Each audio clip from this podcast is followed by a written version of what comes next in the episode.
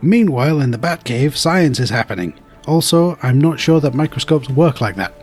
It won't work nowadays because it'd be the mitochondria take control and become an Instagram influencer. That's the modern day equivalent. Or It's the same thing. Or indeed, the mitochondria become self-aware and end up in a tornado with some sharks. Right? That's uh, mitochondria sharknado. The reason that Dr. Curtains is called Dr. Curtains is because he's got curtain style haircut. We get some Playboy style candids of mitochondria, oh, which yeah. you know is shocking. Really, how dare he show that that, that stuff in public?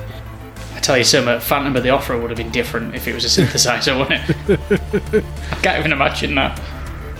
The, the notes I've got for this next bit, it just leads into it, is a real life, very naked slime girl appears in front of him, cue the anime nosebleed. I've got, um, is this projector powered by hamsters on a wheel? It needs a good lubing up.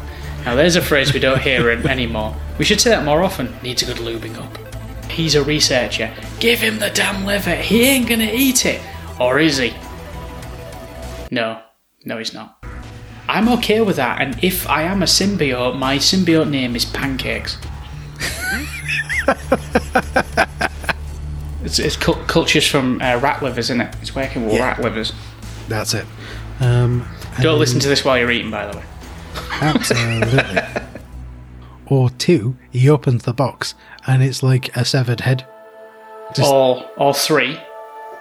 He opens the box. Freddy Krueger's hand pops out and drags him inside it. The Parasite Eve book is how to do a liver transplant. hmm